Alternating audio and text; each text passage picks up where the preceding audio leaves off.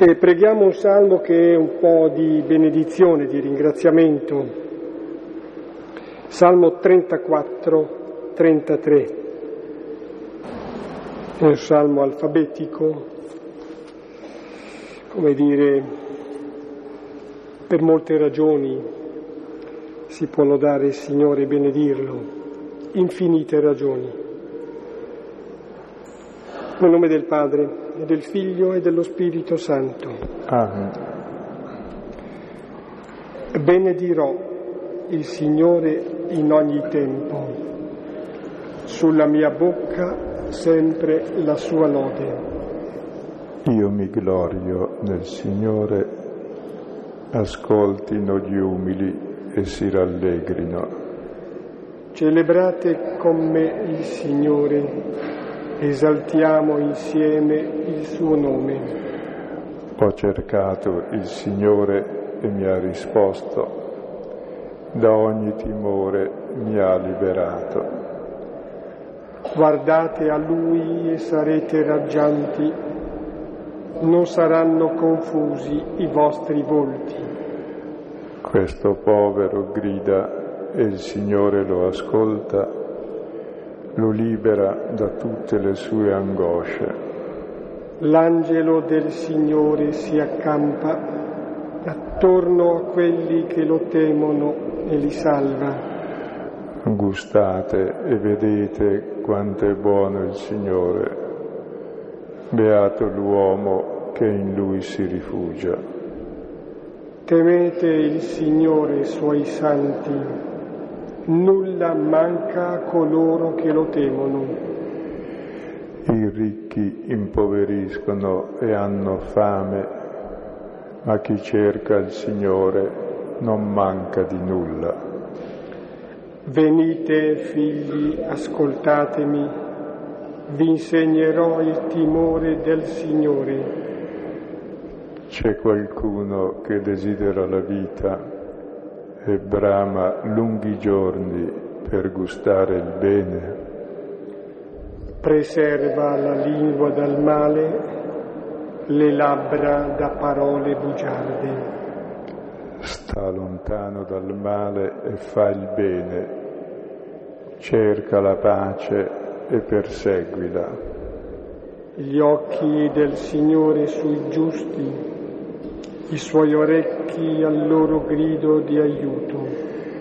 Il volto del Signore contro i malfattori, per cancellarne dalla terra il ricordo.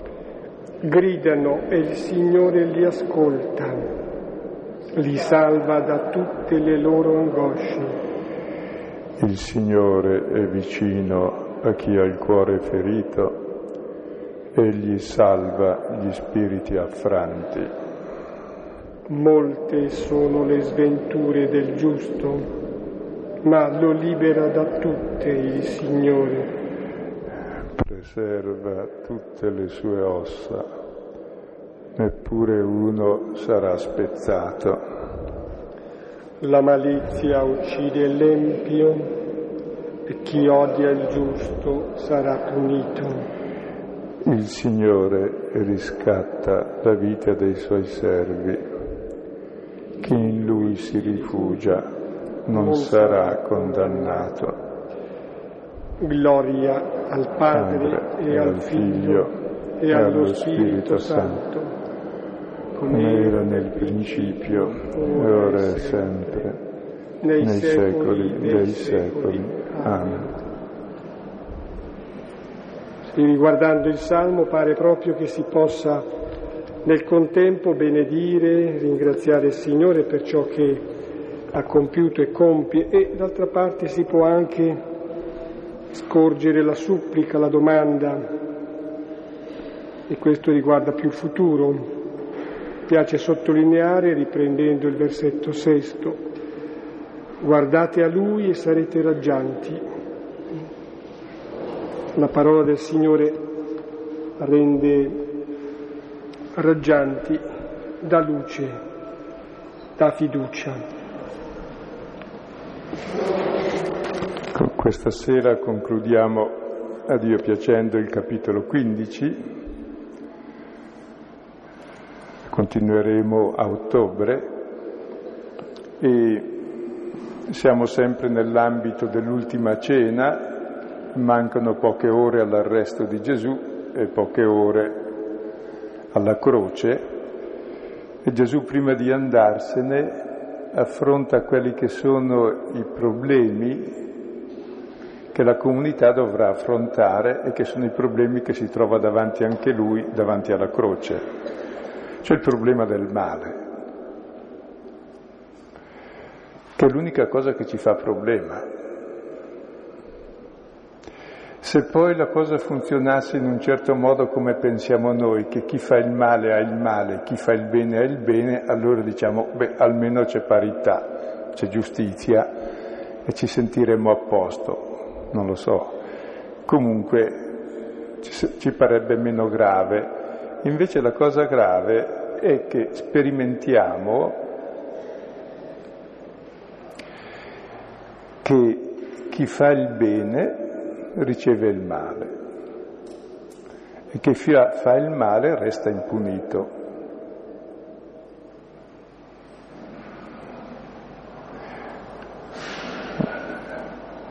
A noi sembra scandaloso, ma la cosa è evidentissima, e lo dicevamo già la volta scorsa: il bene che faccio lo devo pagare io, il male che faccio lo faccio pagare agli altri.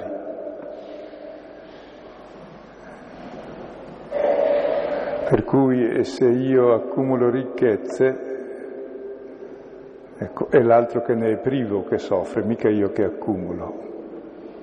Se io ferisco uno è l'altro che soffre, mica io. Cioè è sempre il giusto che soffre. Questo è il mistero della storia.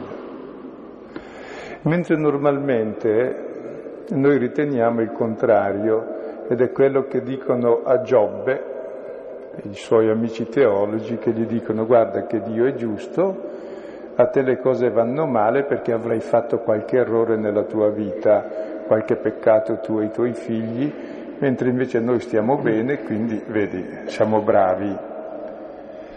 Ecco, questo modo di intendere il bene e il male è più o meno come si scrivono tutti i libri di storia, che li scrive e chi ha vinto.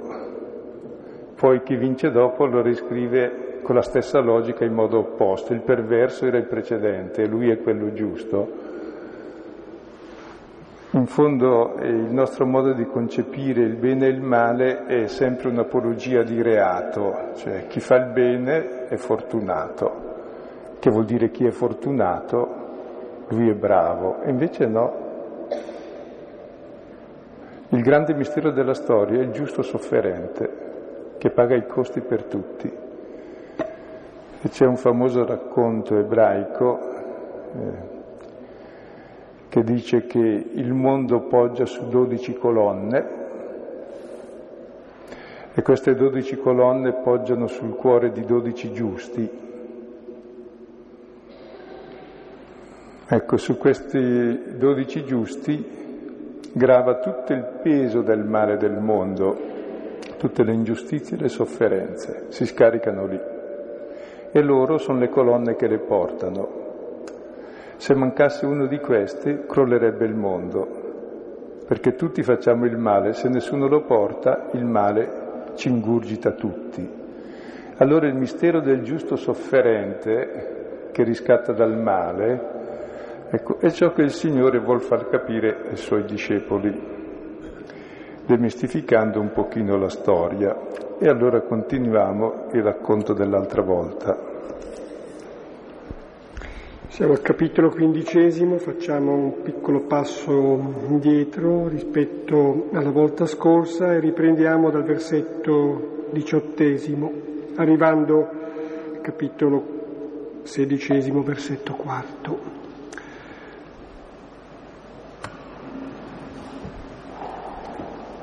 Se il mondo vi odia, sappiate che prima di voi ha odiato me. Se foste dal mondo, il mondo amerebbe ciò che è suo, poiché invece non siete dal mondo, ma io vi ho scelti dal mondo. Per questo vi odia il mondo. Ricordate la parola che io vi dissi, non c'è nessun servo più grande del suo Signore.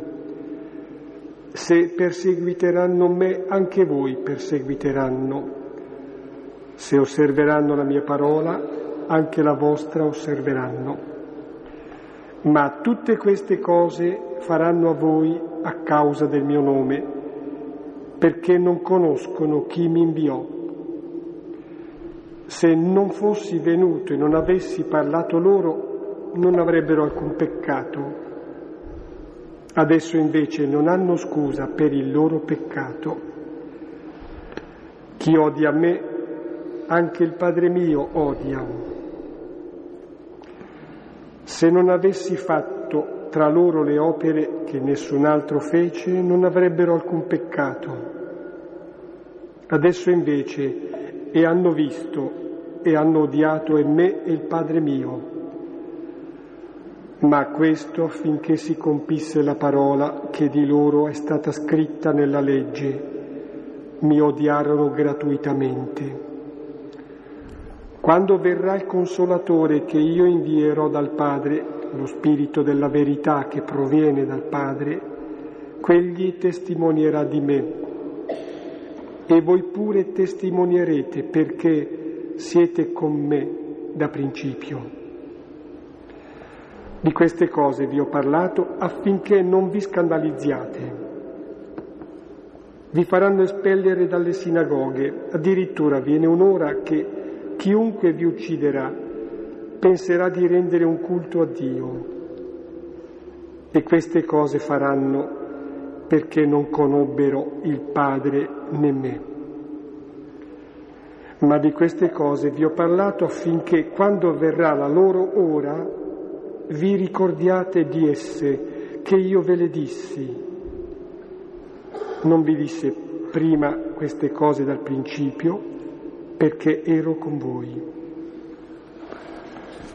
Col lunedì scorso ci siamo fermati sui versetti diciotto venti, dove si spiega l'odio del mondo.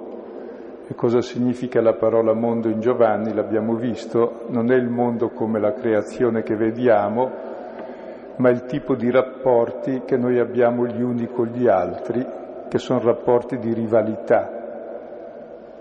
Ognuno imita il desiderio dell'altro, vuol possedere le stesse cose e allora si litiga per averle fino a quando si distruggono le cose, ma soprattutto si distrugge la relazione.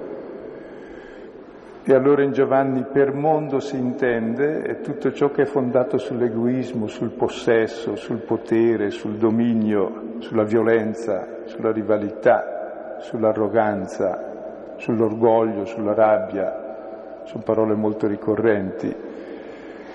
Ecco, questo vuol dire essere dal mondo, cioè essere dal nulla, il mondo che pone se stesso come principio e come fine di tutto, e quindi che si autodistrugge perché non ha in sé il proprio principio.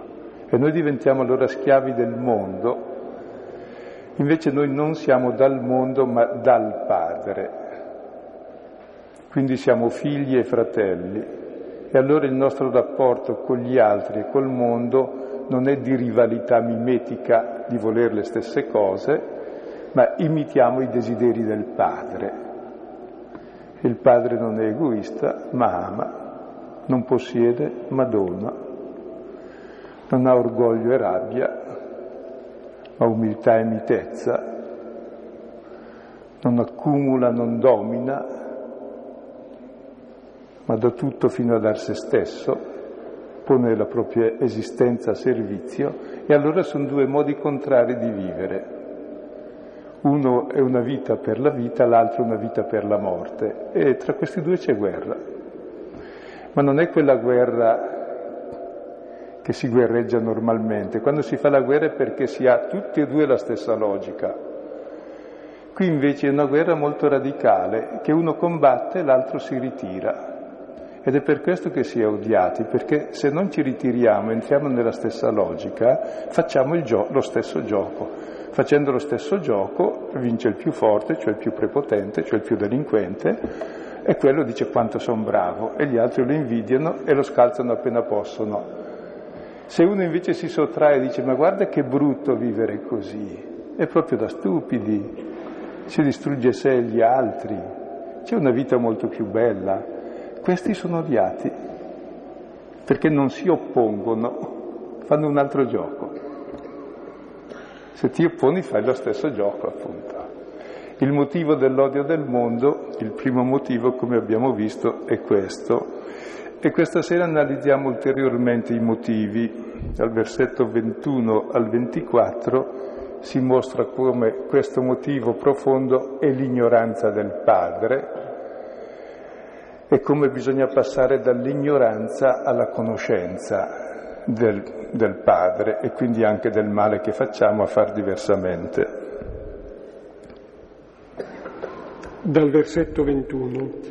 Ma tutte queste cose faranno a voi a causa del mio nome, perché non conoscono chi mi inviò. Se non fossi venuto e non avessi parlato loro, non avrebbero alcun peccato. Adesso invece non hanno scusa per il loro peccato.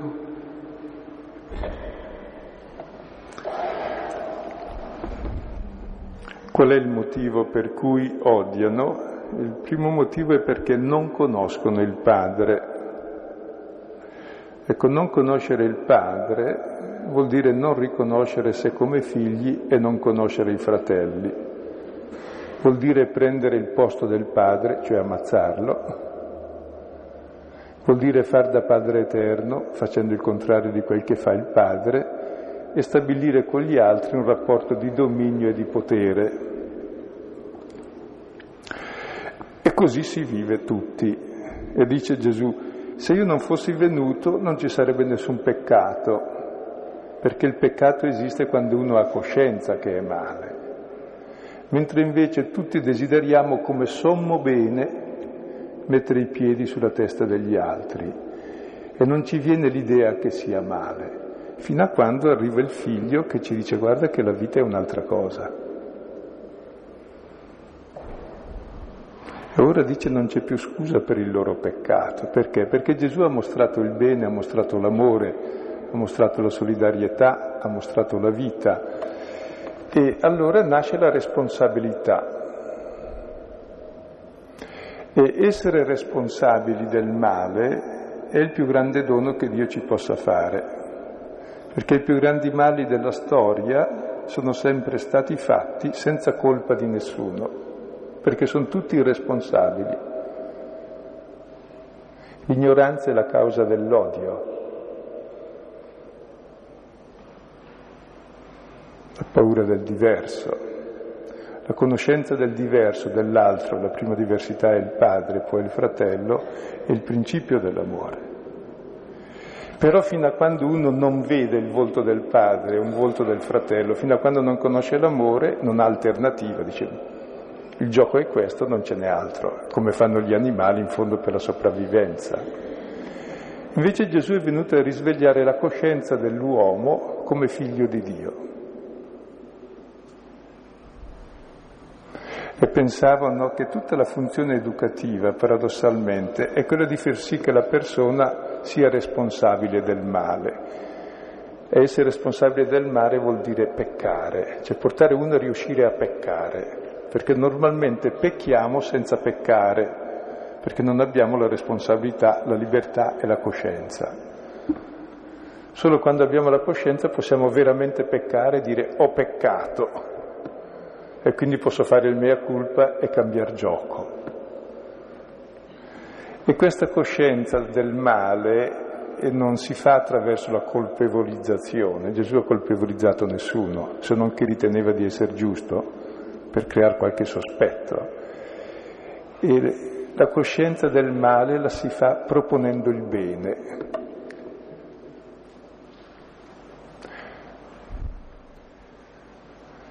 Come faccio a mostrare a uno che è sempre stato in una stanza al buio e quindi non ha mai visto nulla eppure c'ha gli occhi cosa vuol dire la luce e che è male stare al buio? Basta aprire la finestra. E Gesù ha aperto questa finestra sul padre e sui fratelli, ha mostrato cos'è la vita, cos'è l'amore e la solidarietà, e allora dice eh, adesso non hanno scusa per il loro peccato. E tant'è vero che la prima funzione dello Spirito Santo, lo Spirito di verità, lo vedremo più avanti, è quella di convincere il mondo di peccato.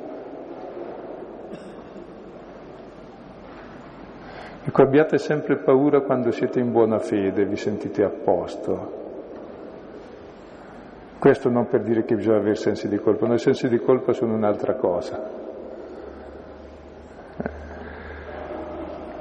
Vuol dire che si è abbastanza irresponsabili, non si capisce cos'è il bene e quindi si vive così, come capita. Chi odia me, anche il Padre mio odia. Se non avessi fatto tra loro le opere che nessun altro fece, non avrebbero alcun peccato. Adesso invece, e hanno visto, e hanno odiato, e me e il Padre mio. Ecco, qui ribadisce in altro modo quanto ha appena detto, ed è importante che venga ribadito. Ecco, prima parlava di non conoscenza, ora parla di odio. Chi non conosce il padre odia il figlio e odia il padre. Ecco, capire che il male è frutto di ignoranza è importante, perché l'uomo non è cattivo, va solo illuminato su quali sono i valori, perché tutti siamo fatti per, per ciò che è bello. E se si sbaglia non è per cattiveria, è per fessaggine, è per l'aria che si respira, è perché ci siamo trovati travolti in un gioco che non era il nostro, ma ci siamo dentro e fino a quando non ne usciamo non lo vediamo quanto è brutto, perché siamo in dipendenza da questo gioco. Ecco, per questo odiano Gesù, perché fa un altro gioco, fa il gioco del figlio, che si fa fratello, quindi odiano il padre. Però Gesù ribadisce, però le opere che ho fatto e le parole che ho detto, e che nessuno ha fatto, ecco, fanno capire che siete ciechi, che siamo ciechi e che pecchiamo. Cioè tutta la funzione pastorale di Gesù è quella di far vedere l'alternativa, cioè il bene, e vedendo il bene uno dice ma allora ho sbagliato, cambio. Una citazione dal Salmo sessantanove e poi la promessa, anzi l'impegno a mandare il Consolatore, che ulteriormente chiarisce e testimonia. Ma questo affinché si compisse la parola che di loro è stata scritta nella legge, mi odiarono gratuitamente. Quando verrà il Consolatore che io vi invierò dal Padre, lo Spirito della verità che proviene dal Padre, quegli testimonierà di me, e voi pure testimonierete, perché siete con me da principio. Co- commentando questi versetti accentuiamo solo certi aspetti, perché eh, rileggendoli vi accorgerete che hanno una densità eh, enorme, infinite valenze, ne prendiamo solo qualcuna. E qui prendiamo innanzitutto la gratuità dell'odio. Ecco, dice, mi odiarono gratuitamente, senza motivo. Ecco, l'odio è gratuito, non è l'odio amore che hai per il concorrente, perché desideri essere come lui, è l'odio gratuito che hai contro l'amore gratuito, perché se uno pensa bene l'amore è sempre gratuito, ma anche l'odio, perché uno ama o odia per consonanza interiore, secondo quel che ha dentro, secondo quel che ha dentro butta fuori. E questa parola mi odiarono gratuitamente è presa dal Salmo sessantanove e che viene citato all'inizio del ministero di Gesù nel Tempio e viene citato alla fine sulla croce quando dirà ho sete. Ecco, per indicare che tutta la vita di Gesù, che è amore gratuito, è chiusa in quest'odio gratuito.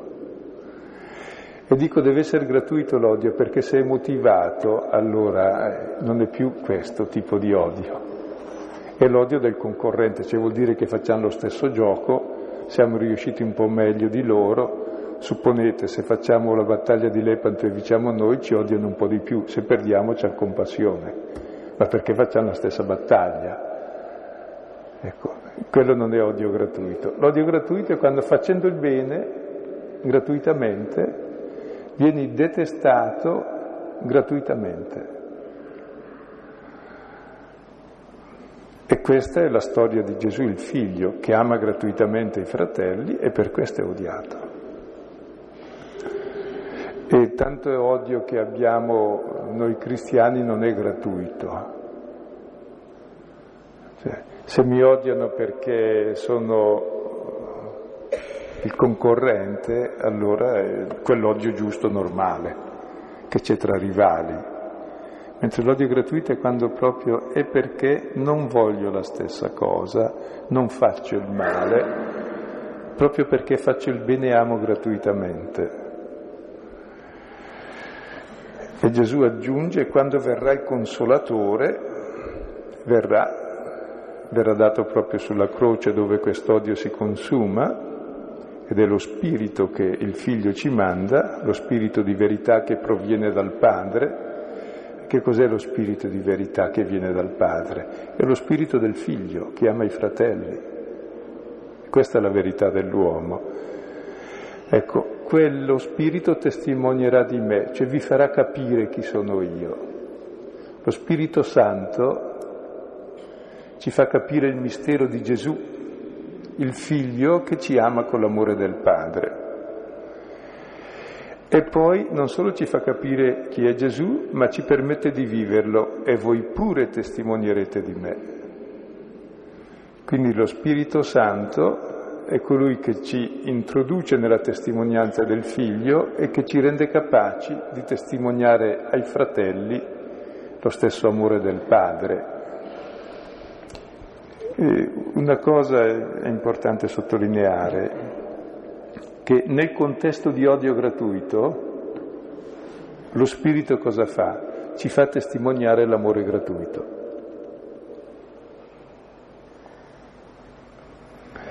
E l'odio gratuito è il luogo della testimonianza dell'amore, come sarà per la croce di Gesù. Cioè, non è che aspettiamo un mondo diverso, un mondo migliore per dire e poi dopo comincerò a voler bene. No, proprio nel, nel mondo di amore gratuito e di male è lì che si testimonia il bene gratuito. Su questo tema della testimonianza eh, ne riparleremo a ottobre, perché il capitolo sedicesimo lo sviluppa un po' di più. Ora è solo accennato il tema. Allora avete visto un po' il procedimento. Prima parla dell'odio, poi dice che la causa dell'odio è l'ignoranza, però quest'ignoranza ormai non è più scusabile, perché lui ci ha rivelato l'amore, che l'amore è possibile, è possibile perché è reale. Quindi dice l'odio è gratuito, ma dice non spaventatevi, nell'odio gratuito testimonierete l'amore gratuito. E adesso dice come si testimonia. C'è la parola di Gesù che parla, dice di sé, di quello che gli succederà, perché non vi scandalizziate, e poi dice di ciò che succederà a chi seguendo Gesù cerca di testimoniarlo. Di queste cose vi ho parlato affinché non vi scandalizziate. Vi faranno espellere delle sinagoghe, addirittura viene un'ora che chiunque vi ucciderà penserà di rendere un culto a Dio. E queste cose faranno perché non conobbero il Padre né me. Ma di queste cose vi ho parlato, affinché quando verrà la loro ora vi ricordiate di esse, che io ve le dissi. Non vi dissi prima queste cose da principio, perché ero con voi. Ecco perché Gesù dice queste parole ai discepoli dell'odio del mondo, dell'odio gratuito, dice perché non vi scandalizziate. E tra poco Gesù finirà in croce, vittima dell'odio del mondo. Lo scandalo vuol dire la pietra d'inciampo. Tutti i discepoli abbandoneranno il Signore, si scandalizzeranno perché pensano è fallito, il male trionfa, il bene perde, c'è più nulla da fare. Ecco, se i discepoli avessero subito questo scandalo senza rientrare poi da questo scandalo, non esisterebbe il cristianesimo. Che il cristianesimo dice che colui che ha dato la vita per amore in croce è vittorioso sul male ed è risorto. Quindi in questo scandalo è in gioco la fede stessa nel bene. E tutti i discepoli si scandalizzeranno all'inizio, come noi ci scandalizziamo della sofferenza del giusto, e Cristo è l'unico giusto, finirà in croce tra poco, come fallito. Come potranno i discepoli capire che la croce non è il fallimento di Dio, ma è la gloria di Dio? È un amore così forte da portare su di sé l'odio gratuito. È un amore così potente da non rispondere al male col male. È una vittoria così limpida sull'egoismo e sulla morte da saper dare la vita per amore. E quindi da trovare anche nella morte la capacità di vivere, di esprimere la gloria, cioè la bellezza di Dio, l'amore, anzi di realizzarlo l'impienezza. E questo è lo scandalo della croce che è la nostra salvezza. E ai piedi della croce tutti resteranno scandalizzati, ecco, resteranno però in Giovanni, vedremo Maria, oltre le quattro donne, le tre donne, Maria è il discepolo amato, che sono il prototipo di quelli che poi supereranno lo scandalo e capiranno la croce come gloria. E il credente anche oggi è colui che capisce che il male nel mondo è vinto da chi segue la via di Cristo,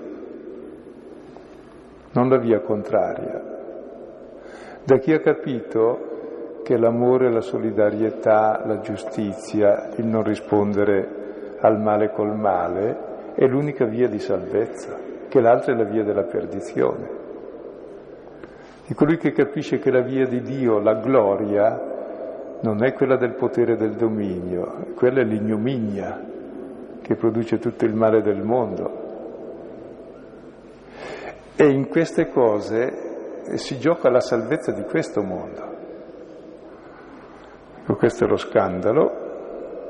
E poi non basta, Cristo finirà in croce, ma anche voi sarete espulsi dalle sinagoghe, e chi vi ucciderà penserà di rendere culto a Dio.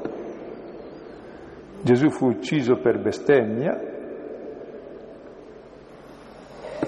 per bestemmia perché diceva che Dio è padre, noi siamo fratelli e quindi lui è figlio. Per bestemmia è stato ucciso in nome di Dio. Così anche i cristiani saranno uccisi in nome di Dio. Ma di quale Dio? Del Dio della legge, del Dio del potere, che non è Dio, è l'antidio.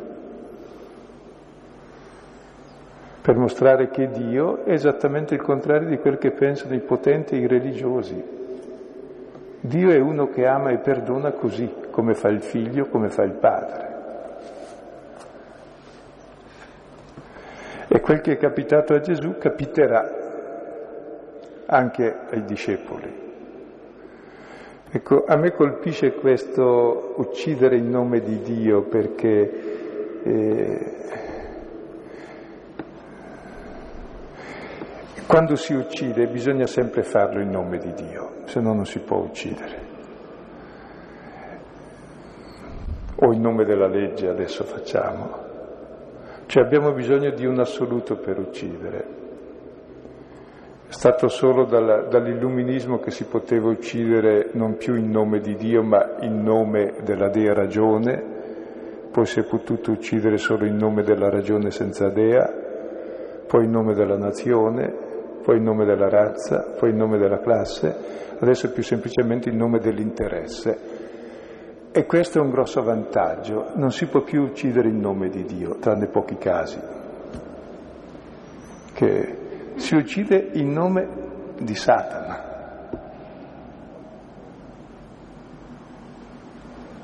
Il nome del male, dell'egoismo, del proprio interesse. Oggi questo deve diventare chiaro. Che qualunque cosa è contro l'uomo, contro l'ultimo degli uomini, è contro ogni uomo, perché alla fine siamo tutti ultimi, ed è contro Dio che è padre di tutti. Ecco, quando tutti avremo questa coscienza, prescindendo dalle religioni, dalle ideologie, eh, l'aria del mondo sarà più respirabile. E accennavamo già la volta scorsa che la cosa più bella che ha fatto l'attuale Papa è stata il mea culpa del male che abbiamo fatto in nome di Dio, in nome della verità. Ecco, sarebbe bello eh, se tutte le altre religioni, religiose o laiche, e le varie ideologie facessero il mea culpa, cioè quanto si è sacrificato l'uomo alle ideologie, all'interesse, ai totalitarismi. Ecco, e capire che non si può mai andare contro l'uomo, dove per uomo si intende l'ultimo e il più debole, perché lì è l'essenza di ogni uomo, perché tutti nasciamo ultimi e deboli e finiamo ultimi e deboli, e in mezzo ci troviamo come ci troviamo. E se abbiamo il rispetto dell'ultimo, abbiamo il rispetto di noi e di tutti.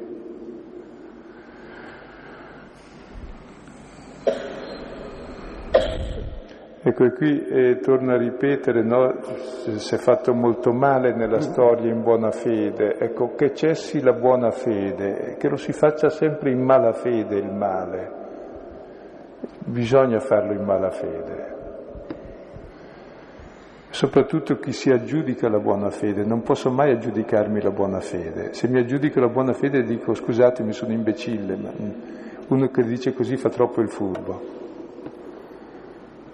Deve essere l'altro che dice, poverino, va aiutato, perché è proprio in buona fede, cioè capisce niente, va illuminato.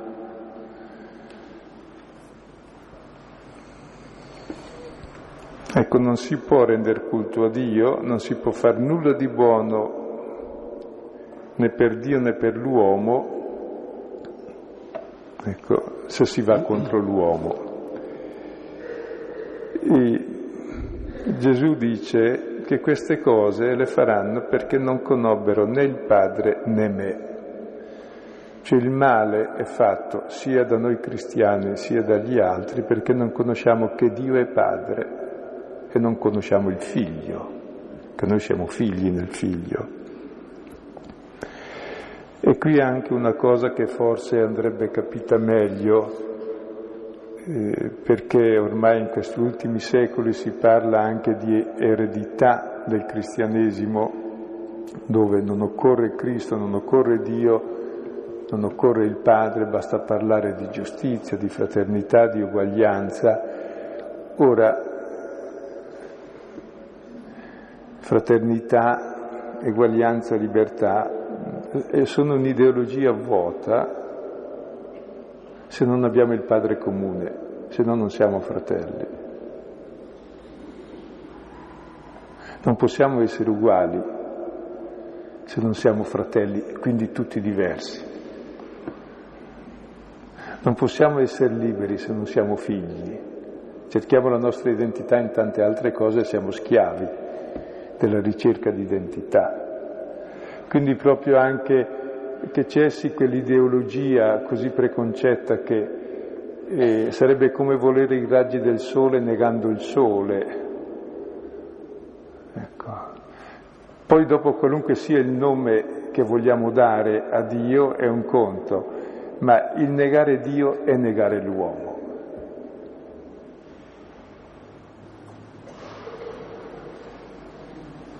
Perché l'uomo è relativo. relativo all'assoluto, e se l'assoluto lo poni in Dio che è inconoscibile, che è misterioso, ecco, allora sai che la verità, l'assoluta, è sempre inconoscibile e misterioso, come ogni uomo, inconoscibile e misterioso, e quindi hai grande rispetto.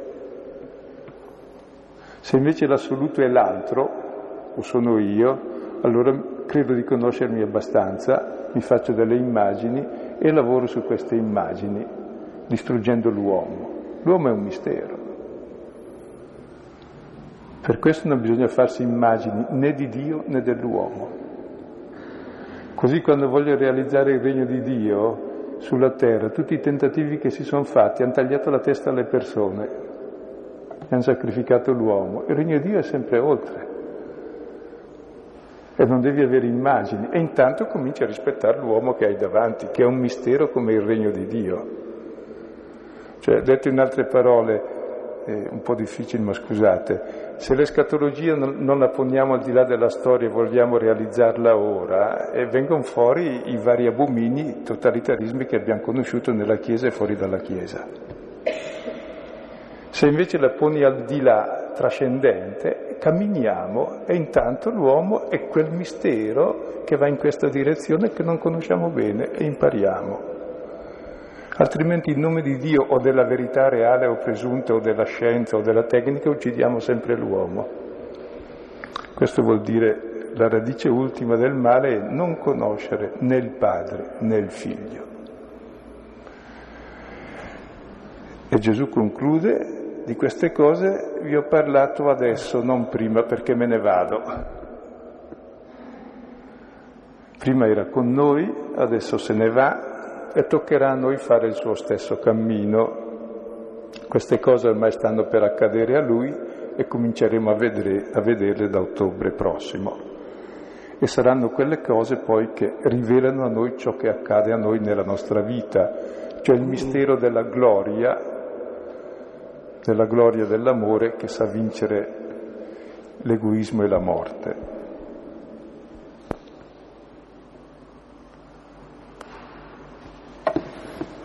Ci vedremo poi, eh, se ci auguriamo davvero che il Signore ci dia la grazia di trovarci ancora. Nel frattempo però direi che se sospendiamo l'attingere alla sorgente, all'acqua viva che è la parola del Signore, e non è che appunto quest'acqua viva cessi di scorrere, per cui possiamo sempre personalmente ritornare ad essa.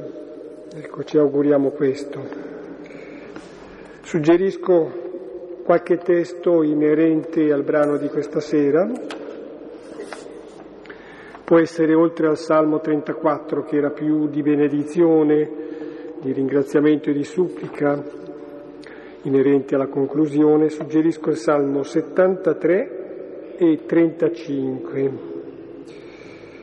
Poi dal libro del profeta Isaia, il capitolo cinquantadue, versetto tredici fino al cinquantatré, versetto dodici. Poi dal Vangelo di Giovanni, capitolo decimo, uno ventuno. Poi dalla lettera di Giacomo, capitolo quinto, uno undici. E dalla prima di Giovanni, capitolo secondo, quindici diciassette. Ecco, qui sospendiamo. Sì, come già abbiamo avvisato la volta scorsa, riprendiamo il sette di ottobre. Credo che siano già in circolazione anche eh, dei foglietti con eh, indicati che ci troviamo eh, tutti i lunedì a partire dal sette ottobre, o sette ottobre, salvo le date che sono indicate. I foglietti sono qui.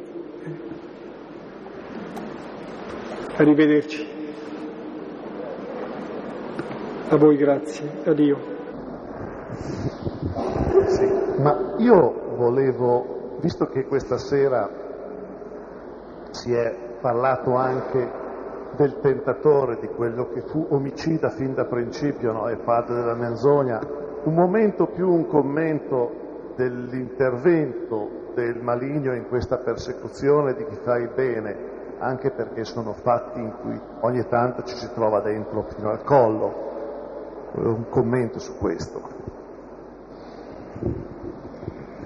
Eh, chiedo scusa di averne parlato stasera perché il testo non ne parlava di questo, parlava, ne parlava il capitolo ottavo invece esplicitamente, ecco, del maligno. Questa sera invece parla del suo risultato, che è il mondo così come lo viviamo, quindi vedeva più le conseguenze, ecco, e le conseguenze della menzogna è che viviamo nella non conoscenza di Dio, e l'opera del maligno, che è menzognero e omicida, consiste in questo, che è la menzogna che è omicida. La menzogna consiste nel non conoscere Dio come padre, questo mi uccide come figlio e come fratello. E questa è l'opera satanica, del menzognero omicida, che poi è una cosa normalissima, è quella che viviamo tutti. Non occorre andare in cose sataniche particolari, basta respirare l'aria, leggere la stampa, vedere la televisione e guardare dentro di sé. Ecco, e quindi c'è da superare questa menzogna attraverso la conoscenza dell'amore del Padre, del Figlio e il dono dello Spirito, che diventa poi la pratica dell'amore fraterno, altrimenti è finta.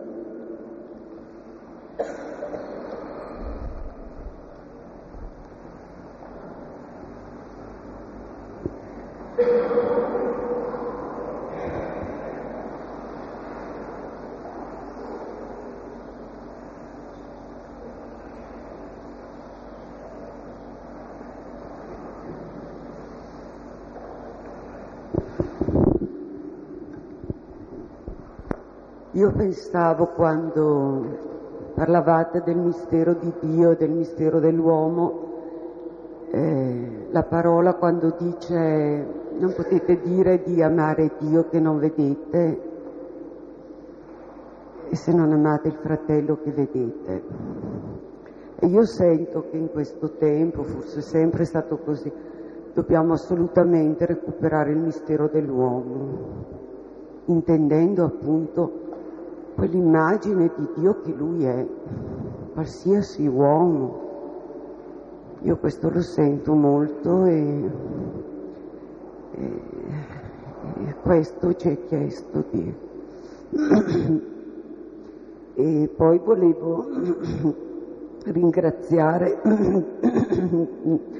del dono che siete voi, che ci avete dato, insomma, sminuzzato il latte, il cibo della parola, e voglio ringraziare anche lo Spirito Santo, che un pochino ci ha certamente, insomma, dato un po' di conoscenza, ecco, rispetto a prima, che eravamo più ignoranti, lo siamo ancora, però un pochino meno. Grazie. Ecco, sullo Spirito Santo facciamo bene a ringraziare, e si può garantire che va bene. Su di noi pazienza, quel, quel che è giusto, ecco, che il Signore ve lo faccia capire, quel che è sbagliato ve lo faccia pure capire che è sbagliato, ecco, perché è lo Spirito che fa capire a noi, e l'unica cosa che vogliamo fare è servire questa parola, che poi dopo ognuno intende come può, ma che tutti siamo chiamati a capire sempre di più e a vivere, senza mai aver la pretesa di conoscerla, né Dio, né l'uomo, né la parola, e aver l'umiltà però di ricercare. Perché quando uno crede di aver capito diventa terribile. Se ha capito chi è Dio, uccide gli uomini, se ha capito chi è l'uomo, lo stesso. Se invece è uno che rispetta l'uomo e Dio e la parola, e ogni giorno vede che c'è sotto qualcosa di nuovo, viene fuori qualcosa di diverso.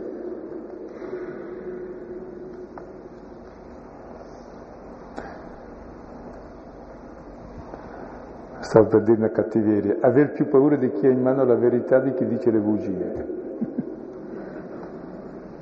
È peggio chi ha in mano la verità. che la verità non ci sta in mano.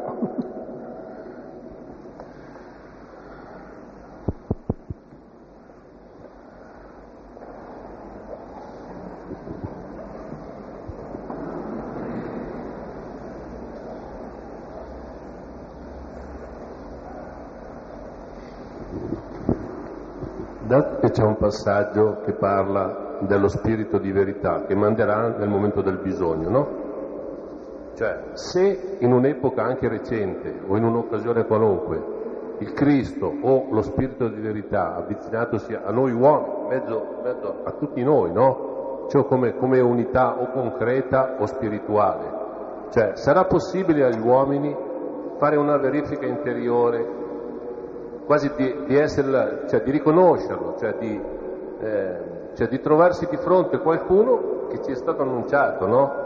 Cioè dal momento che spesso ce lo dice questo, questo avvenuto dello spirito di verità, perché in ogni momento della storia tutti aspettiamo un ritorno, no? Allora ci sarà un momento che, fa, che faremo anche dentro di noi questa verifica, se incontreremo lo spirito di verità per fare un, una riflessione del nostro percorso di vita, lo riconosceremo?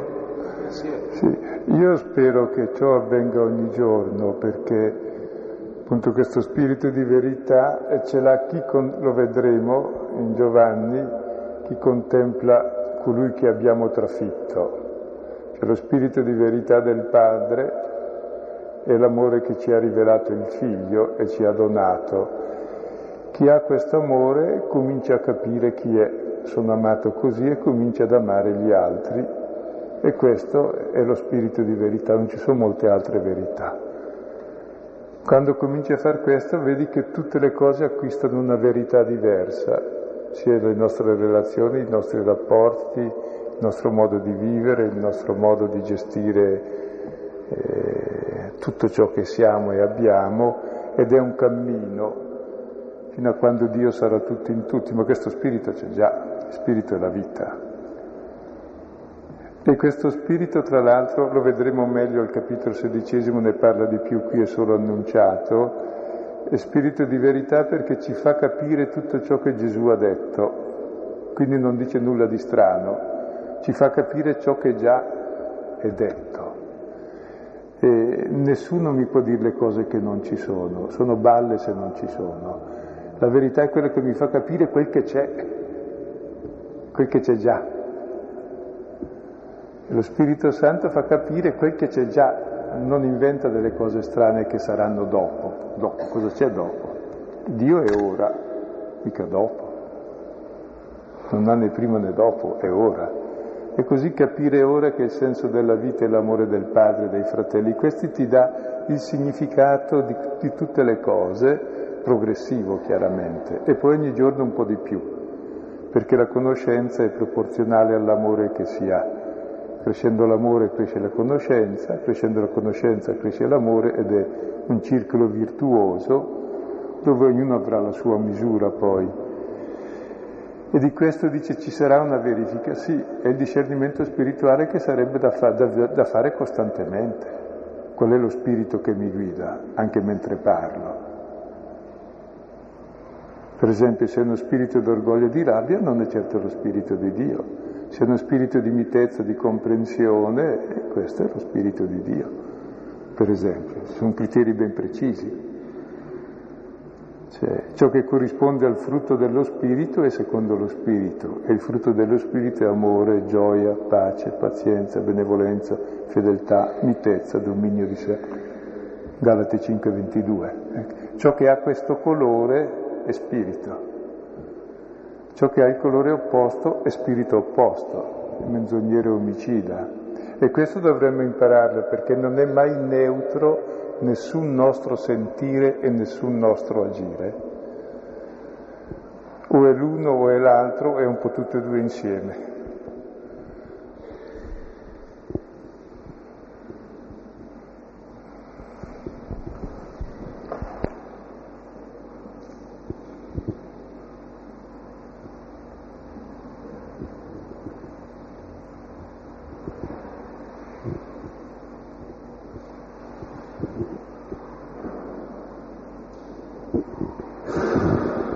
eh, dato che si parlava di conoscenza anche adesso, volevo fare una domanda, se possibile. Se ti è mai capitato, magari anche mentre parli o racconti l'esperienza tua alle persone, no?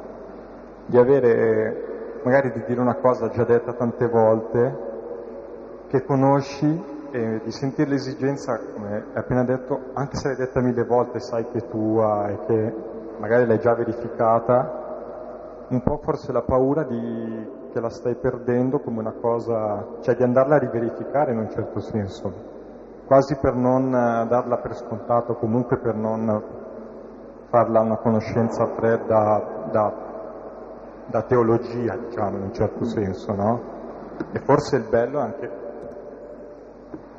della vita, diciamo, riverificare ogni giorno anche le cose che magari con paroloni così alla fine si danno per scontate, però ecco, penso che succeda, no? Io rispondo con un'esperienza, e quando leggo a Villa Pizzone normalmente c'è un ragazzo vicino, e c'era gli anni scorsi, quest'anno non viene, autistico. Quando io parlavo delle cose che sapevo, ma in quel momento non pensavo per riposare la mente, cominciava a far così, e io capivo che stavo dicendo cose che non pensavo in quel momento, andavo sull'automatico per pigrizia. Cioè, c'è il pericolo di dire cose ovvie che non sono ovvie, non le stai neanche pensando, ma ci si accorge quando uno parla così, quindi si dice per favore taci subito, non dici nulla. Mentre invece se tu dici anche una cosa che sai e ci torni, ha un altro sapore e la impari. Cioè, quanto si impara, per esempio, e quanto impariamo leggendo con voi la Bibbia, voi neanche lo immaginate, ed è un pochino come un'esecuzione musicale che è proprio ascoltandola che la gusti ed esiste, se no non esiste. Ed è proprio in quanto comunicata che diventa comunione, comprensione, e anche ogni angolatura che un altro offre dà una comprensione che magari non avevi neanche pensato, anche perché la risonanza che uno ha non ce l'ho io, e sento la sua e dico ma guarda, è vero, anche questo non ci avevo pensato, quindi eh, è molto bella leggerla insieme per questo. E poi c'è il pericolo invece di, di leggerla nell'altro modo, ma ecco, capita qualche volta quando si è stravolti, ma normalmente no.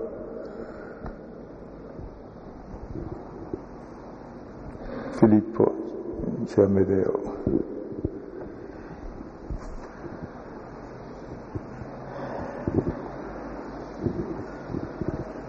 Eh. Hai parlato del circolo virtuoso della conoscenza e dell'amore, e spesso eh, quando si è anche pieni di virtù eh, si ha anche nell'altro, nei fratelli, una risposta positiva. Ora però ricordo le parole che hai detto all'inizio, cioè del fatto che chi dovrebbe o chi mh, fa del bene mh, non sempre ha eh, questa risposta, anzi spesso eh, prende sulle proprie spalle il male. Ecco, è proprio così automatico secondo te? Eh, adesso non che io voglia cercare di trovare eh, eh, o di aver paura del male, però non so se sia così automatico. Io credo hai detto una cosa importante, eh, forse cerchiamo di capirla, perché i... ci sono due tipi di risposte. Eh, c'è una risposta negativa che io dicevo è automatica, di chiusura, ecco, poi ci si accorge che se la tua proposta è vera viene smontata la reazione negativa. Cioè la reazione prima immediata davanti a uno che fa un gioco diverso è mi rompe il gioco, quindi ti difendi e aggredisci. Se l'altro però me lo rompe talmente da non reagire, mi interroga, e alla fine la mia risposta è diversa. Ti spiego. Nel Vangelo di Giovanni, quel che capita a Gesù in croce, che è odiato gratuitamente, e Gesù odiato gratuitamente lascerà in eredità le vesti, che è tutto un simbolo, cioè la sua vita ai soldati che lo uccidono, e poi tutte le altre cose darà sangue ed acqua, cioè la sua vita e il suo spirito, proprio a chi lo trafigge. Ecco, questa è la possibilità per la risposta positiva. Cioè, se io l'ho aggredito nel suo amore gratuitamente e lui non mi risponde con aggressione, ma mi ama gratuitamente, smonta poi la mia risposta negativa. Per cui il trionfo è del bene, non del male. Ma dopo un, in un secondo tempo sempre. Cioè c'è sempre la resurrezione, ma è dopo una morte, ecco, e c'è sempre la resurrezione. Tant'è vero che dopo duemila anni non è che ha vinto Ponzio Pilato o Caifa o Anna, ha vinto davvero l'amore di Cristo. E il futuro del mondo è questo amore, non è l'odio.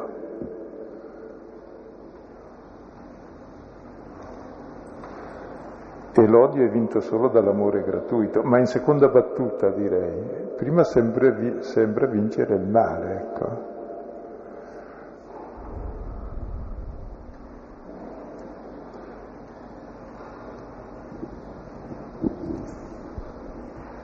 E quindi diciamo che anche quando uno prende sulle spalle il male non è poi così, così pesante il male, sapendo che poi tutto sommato eh, trionferà. Vabbè. Sì, sì. Anche quando uno è paziente, eccetera, è chiaro che il male lo sente, perché è noioso essere talvolta pazienti, mm. e quindi eh, sono risorse, eh, risor- è una risorsa scarsa il proprio tempo, e quindi anche... È quasi come essere eh, crocifisso. Credo che è importante questo, no? Quando si parla di amore, non è un amore cieco o disperato, se no è un'infelicità somma. C'è un amore che ha fede e speranza, cioè sa già che l'amore vince e lo spera. Chiaro, una speranza teologica, anche di, a lungo termine, ma... E senza fede e senza speranza non c'è amore, c'è disperazione, c'è suicidio.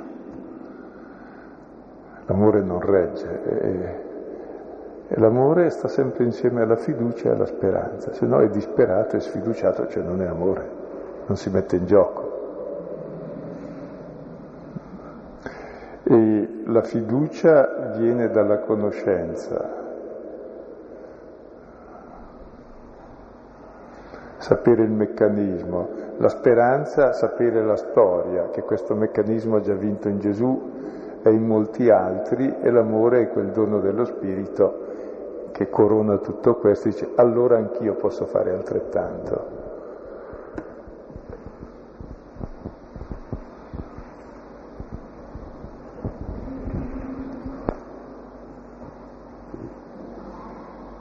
E anch'io volevo dire la mia gratitudine per questi incontri alla fine di quest'anno. Poi, accogliendo i suggerimenti di lettura, mi preoccupo un po', perché insomma quando uno è tabula rasa da solo, come fa a tirar fuori qualcosa? Vabbè, comunque, quello che stasera mi ha colpito è questa, l'affermazione che in fondo l'uomo è buono. Tanto è vero che le accuse reciproche sono che quelli di là sono il male, per gli arabi noi siamo gli infedeli, cioè c'è una bella preoccupazione di dire che dovrebbe essere diverso, no? e, e, e l'altra affermazione, che si uccide per il nome di Satana, cioè per l'interesse. Allora c'è, c'è questa confusione, cioè l'uomo è buono e vuole emanciparsi, e forse ha fatto qualche gradino nella solidarietà, nella democrazia, nella, nella giustizia, a parte che insomma uno sperimenta nella propria vita che queste cose portano solo alla soglia, se uno vuole interrogarsi, ecco, ti conducono alla soglia, dopodiché però una volta su questa soglia eh, l'uomo si sente davvero emancipato, e, e lì cominciano i disastri. Quindi non riesco a capire il meccanismo, cioè viene prima questa emancipazione del rispetto reciproco per andare oltre o, o è destinata a un vicolo cieco questo tentativo? È un problema complesso di cui parli, ma eh, ecco, mi fermo su due cose. La prima è una battuta, no? Eh, che noi diciamo loro sono cattivi, sempre noi, loro, e loro dicono noi siamo cattivi, dove è implicito che noi diciamo noi siamo buoni e che loro dicono noi siamo buoni. Ecco, è vero, siamo buoni, e se siamo cattivi è solo per fessaggine, cioè per non conoscenza, e che è ormai un'abitudine. E allora credo una certa conoscenza, un certo rispetto, una certa emancipazione, ecco, porta sulla soglia. Da questa soglia non è che siamo ricacciati indietro, e questa soglia è sempre davanti, secondo me, cioè sempre più avanti. E se riteniamo che la soglia, diciamo la verità, la giustizia, e l'amore, la libertà, è qualcosa che sta sempre più in là, allora la storia ha cammino. Se diciamo che la giustizia è realizzata è quando abbiamo giustiziato tutti, che la libertà è realizzata quando abbiamo schiavizzato tutti sotto di noi, allora tutti liberi.